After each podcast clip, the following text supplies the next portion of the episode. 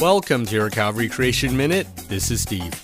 A common misconception repeated by evolutionists such as Bill Nye, the science guy, is that there are no out of place fossils. What he means by this is that the fossil record perfectly upholds the evolutionary theory, having a continuous unbroken chain with simple animals on the bottom of the record slowly getting more complex as you near the top of the record. However, every year, out of place fossils are found, then evolutionary timelines must be readjusted to accommodate for them, such as in 2013 when angiosperm like pollen was recovered from drill core in Switzerland. This discovery pushed angiosperms, or flowering plant evolution, from the lower Cretaceous to the middle Triassic, an adjustment of 100 million years. That's quite out of place.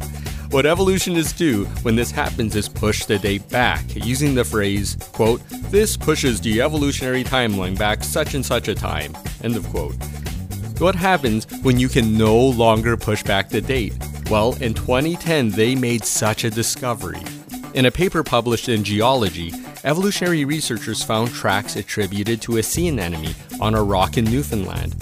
What was the evolutionary age of this rock? Well, they've conventionally dated it as 565 million years old. This is almost at the very, very beginning of the fossil record. For you geologists out there, this is earlier than the Cambrian period and goes into the Ediacaran period.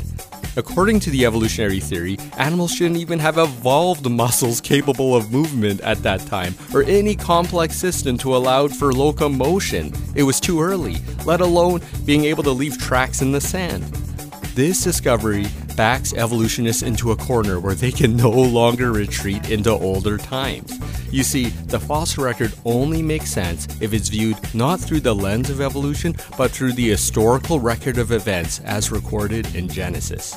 To learn more, contact me at creation at calvarychapel.ca.